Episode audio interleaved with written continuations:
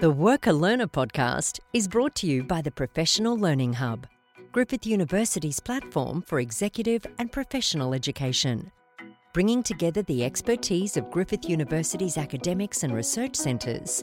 Our professional learning is designed to deliver creative solutions for the workplace of tomorrow.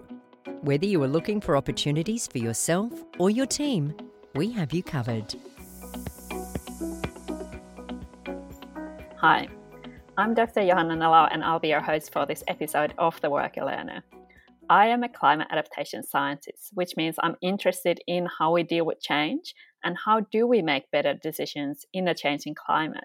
My guest today is James Thompson, Senior Vice President of the Asia Pacific Division of FM Global. Who or what is FM Global, you may ask? Well, James has described FM Global as the biggest company you have never heard of. FM Global is a property insurance company, but that seems to be underselling what they do.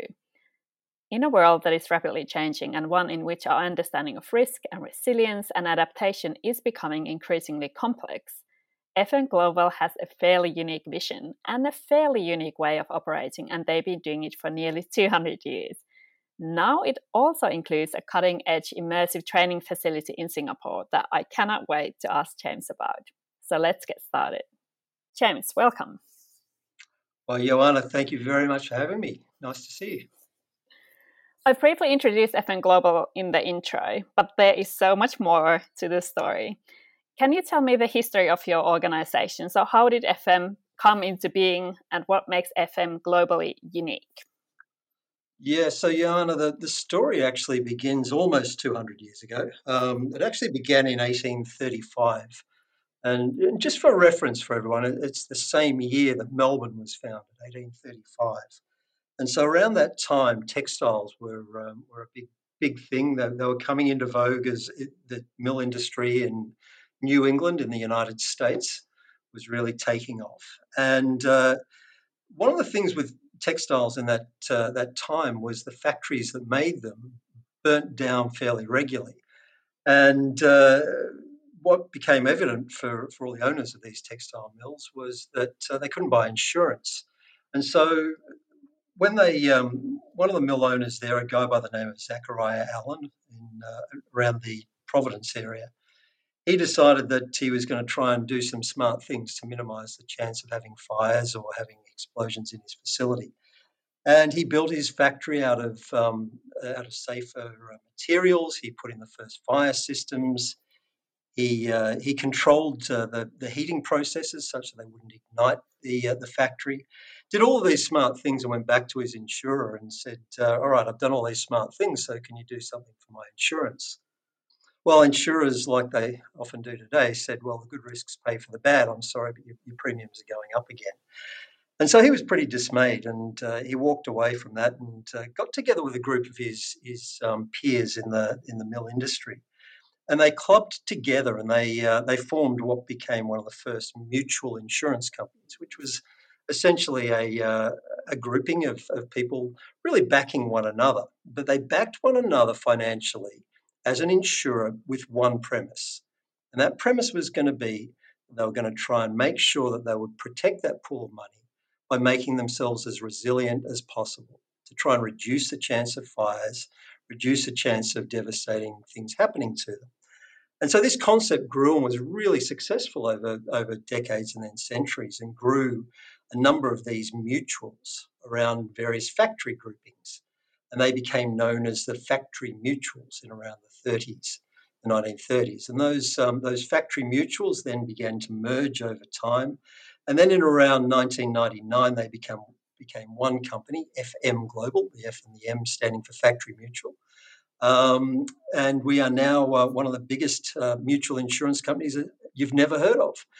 But still with that premise and that approach of trying to really engineer risk and to try and bring our owners and insureds the advice on how they can remain resilient. That's such a lovely story in terms of really demonstrating kind of learning by doing approach, but also, common pooling of risk and getting institutions or organizations together. What have you seen in terms of from FM Global's perspective? What are some of the main challenges facing the industry as companies are adapting to changing climate? So, I mean, we've seen so many news recently on the records being broken on heat waves, on floods, on pretty much everything. What do those challenges look like for you? Yeah, look, I told the story of FM through the lens of fire, and that was really the leading cause of events that would affect factory owners or industry owners over the last couple of centuries, and they're still a leading cause of loss. But increasingly over the last 20, 30 years, climate-related perils have really grown in importance to our owners. And just for reference, our owners are typically Fortune 1000 companies. It's big industry. In Australia, we insure and have on our client base about 15 to 20% of the large companies in Australia. And what they've all seen over the last 20 and 30 years increasingly is the prevalence of perils such as windstorm, perils such as flood, bushfires, hail, all beginning to grow as an impact in terms of their business and in terms of the losses that we pay. And so increasingly we're focusing more of our engineering knowledge on how we can help our clients harden their facilities against those climate perils. So every day we're seeing more losses and hearing more from our clients of needs to adapt to the climate perils. So what we've been doing is really, as we've always done over our history, is trying to learn from the events that we're paying loss. We apply a lot of science and engineering research through our facilities in the US and in Singapore, to developing knowledge we can take to our clients of practical ways that they can reduce the impact on their facilities. Yeah, and I mean that's so important in terms of being able to be also kind of client-driven and reducing risk as well. The reality is there are really practical things that can be done, and it doesn't take a lot of cost. It doesn't take a lot of investment to make some smart decision. And we work from the premise that the majority of all loss is preventable, and that fundamentally means there are always things that you can do to become resilient. What would you say that has been the biggest shift in thinking that has occurred in your organizations, like let's say in the last 2 years in this space? Well, look, it's climate resilience. The biggest shift has been the increasing focus of our clients on climate resilience. And, just last week we had our advisory board get together, and that's the chief financial officers, CFOs, CEOs and chief operating officers of some of our biggest clients. And the number one thing that they were talking to us about was about their concerns about climate risk, and their interest in some of the products that we're bringing to them that help them not only harden themselves, but also understand and be able to report on some of the perils that impact them. So one of the things, as an example, that we've been brought to those clients is some climate reporting tools to help them with their TCFD reporting that help them quantify exactly what the impact on their facilities is going to be today, as well as looking forward. One of the tools that we've rolled out to our clients allows them to look at their portfolio of locations around the world and understand not just what the exposures are like today in terms of floods, bushfires, damaging winds, but also what they're going to be after climate change impacts those facilities. So it's looking at those same facilities in 20 and 30 years' time, with sea level rise, subsidence, drying of forest areas, to help them understand the impacts in the future. Now, what that allows them to do is figure out where they're going to invest going forward. So they're the sorts of tools that certainly in the last couple of years we've really looked at bringing more of those forward-looking tools to clients. Yeah, I mean, the climate-related financial disclosure, I mean, we know that in New Zealand that's already a law, and there has been discussions that maybe that next year we will see something similar in Australia. I'm really interested in terms of the clients, and there is this kind of climate risk mapping tools. We are seeing increasingly companies and organizations looking, you know, quantifying, for instance, their current climate risk, and then looking into the future, like you said. How much of are you seeing in terms of what we would term like climate adaptation planning? So kind of that's the next phase. So we have identified the risks, what they are for operation or for strategic policy. But what are you seeing in terms of then putting in place those kind of risk reducing measures? Oh, look, that's again, harking back to just the discussions last week. I think I met just in the last week, there were 15 at our advisory board, CFOs, CEOs, further 10 meetings. Every single one of those discussions, it was either, if it wasn't the first discussion item, it was the second. You know, every single one of our clients has this at the top of the board agenda, and they're looking for solutions and ways that they can practically reduce the impact of climate on their businesses. This is an imperative for businesses today. You just can't ignore it. It is smart business, isn't it? You know, in terms of trying to think also about the impacts in the future. Absolutely. I mean, you know, talking to these clients, the one thing that they kept on saying is that, you know, for them, resilience is about being in control of their own destiny. It's not being a victim of these perils. It's about planning for them and being proactive in trying to make sure they've hardened themselves against what nature might throw at them.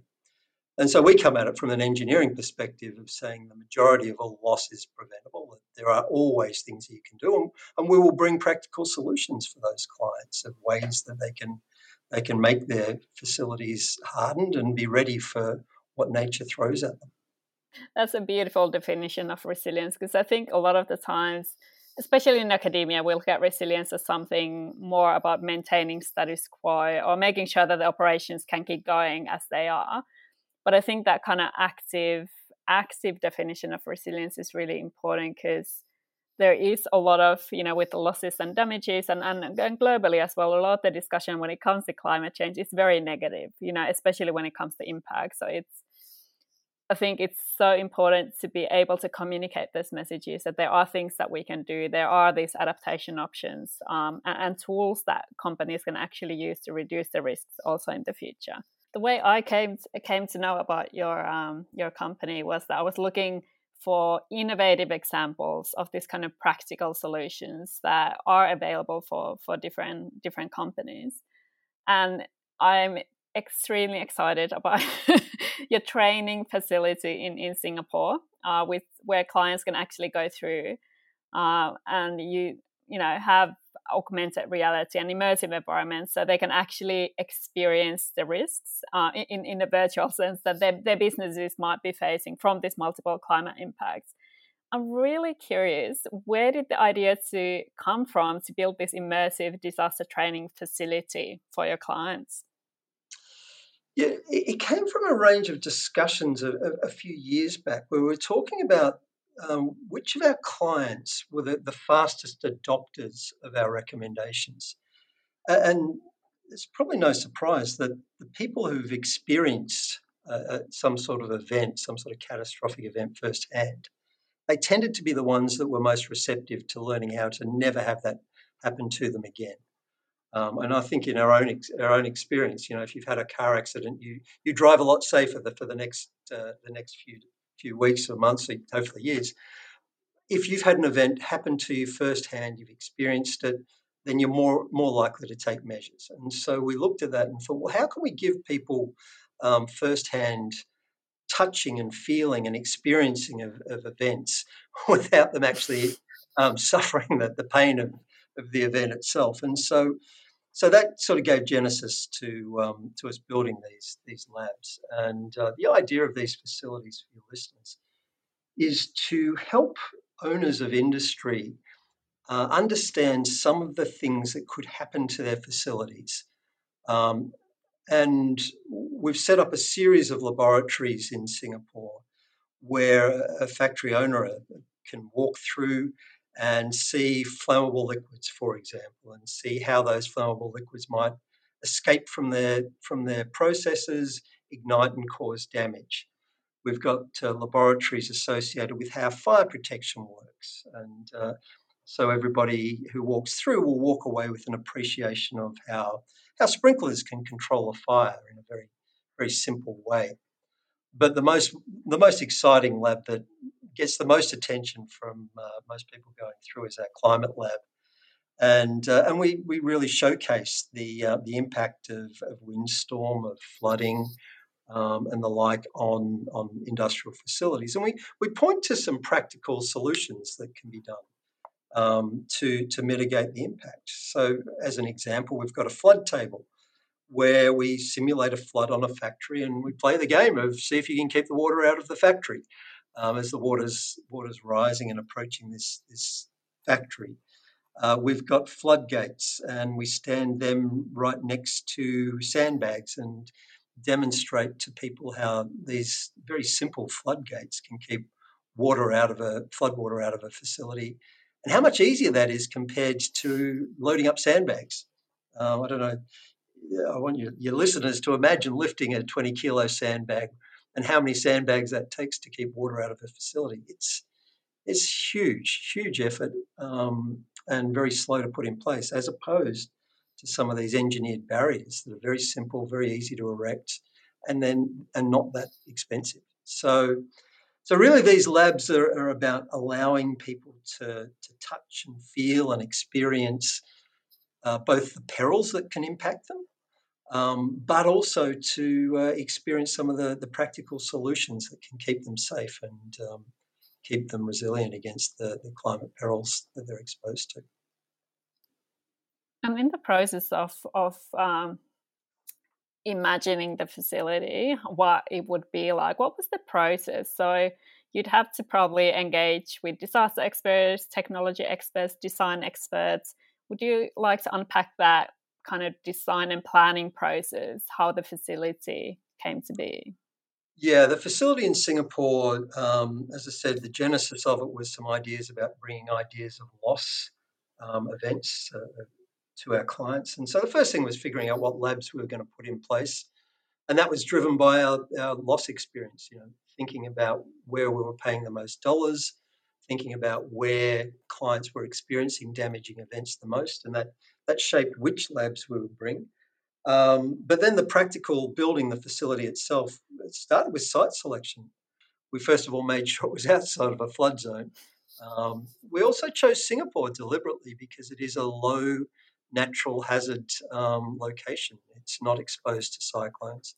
It's not exposed to major natural events. So we put it on high ground. And then we looked at the facility itself and how it was going to be built. And so we used the advice that we would give to our client base. We looked at the materials that we used. And then finally, we used our own engineering to make sure that what was on the design pages was actually installed. You'd be surprised how many times you have a good set of drawings that specify, for example, equipment that's going to be non-combustible, but the builder decides to put in a different material and suddenly you've compromised the facility. So our engineers were monitoring the facility as it was being built to make sure that all the designs matched what was put in place. And how popular has the new facility been in terms of clients coming through? Oh, they love it. It's been fantastic. And it's not just clients. We're working with universities like yourselves to bring them through and use it as an education facility. As I said earlier on, we're a mutual insurance company. We're owned by our policyholders. We're not owned by Wall Street, not owned by the Australian Stock Exchange. We're owned by our policyholders. And that gives us a slightly different lens in terms of what we do with our knowledge. Our owners tell us that they want us to try and use our knowledge to try and improve the quality of risk generally across society. So, one of the things that we are trying to do is use it as a place for general education to educate business owners and educate those in Asia Pacific about the risks generally, so not just for clients, but for academia, for industry. We've been working with a number of the code bodies in Korea and other parts of Asia, and the response has been overwhelming. It's the last thing is people walk out the door is, oh, can I bring such and such back? They all want to bring their friends, they want to bring their colleagues. In fact, the most telling piece was I actually had my wife take a tour, and after all this time, after walking through there, she said to me, I think I finally understand what you do for a living. So, it's pretty powerful in terms of letting people really understand the power of engineering against risk. Yeah, I mean, and that's the best feedback, isn't it? So, absolutely. You know, that you are delivering something that is really eye-opening and really of practical value. And it's driving outcomes. I mean, it has driven a number of our clients after they've been through to actually spend money on the things that are being recommended there. And having worked in this space, what are the key skills that you see organisation and company staff needs training in order enabled to make good decisions in a changing climate? Well, I think it's about knowledge. We talk about knowledge transfer as being the most important thing to our business. And it's knowledge transfer amongst our own staff as well as knowledge transfer to our client base, because really what we're bringing is knowledge around how they can protect themselves. And so, it's that skill around about being receptive to new ideas and knowledge to allow for that open-mindedness to bring in new ideas. It's probably the number one skill. And how much in the work that you do and the clients that you have, how much is it reliant on climate science or climate scenarios? It's one of the questions I get asked a lot in terms of, so there's so many different climate scenarios kind of for the future. How do you know when you are thinking about the next 30, 40, 50 years of your company and what that sector might look like? What's the advice that you usually give? So climate science is it's kind of the starting point for looking forward. I talked about our climate change impact report. And that's that forward-looking assessment of our clients. And it allows, as I said before, for us to look forward at all of their locations around the world to establish how climate's going to impact them. And climate science is the foundation of that, of how much the seas are going to rise, how much subsidence is going to affect them, how the drying of forests is going to impact bushfire risk.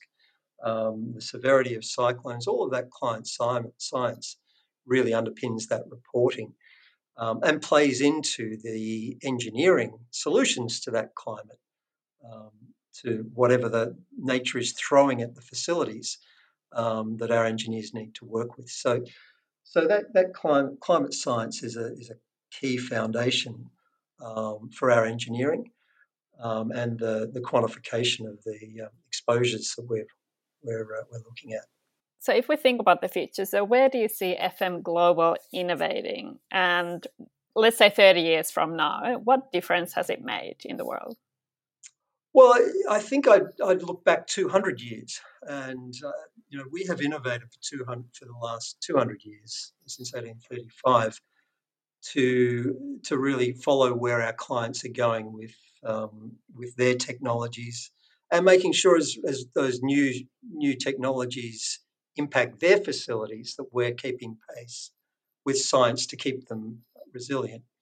So as I look forward, it's really looking at where our clients are going with electrification of their facilities and the risks that come with that as they're building their facilities in new ways.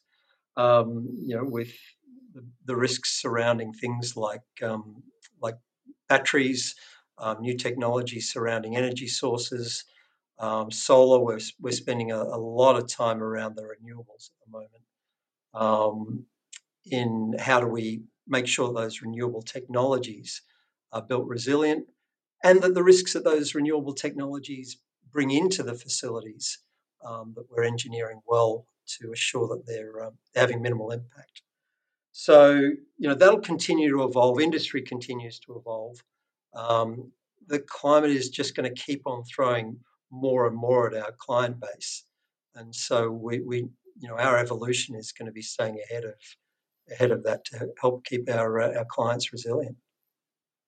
Excellent. Thanks so much, James. I think if I had to sum up in a nutshell this conversation, I think FM Global, like you said, resilience is about being in control of your destiny and success. And I think your company is a living example of that. Thanks, Johanna. Look, as I said, we're really about the philosophy that the majority of all loss is preventable, and that there really are some smart things that can be done to stay resilient.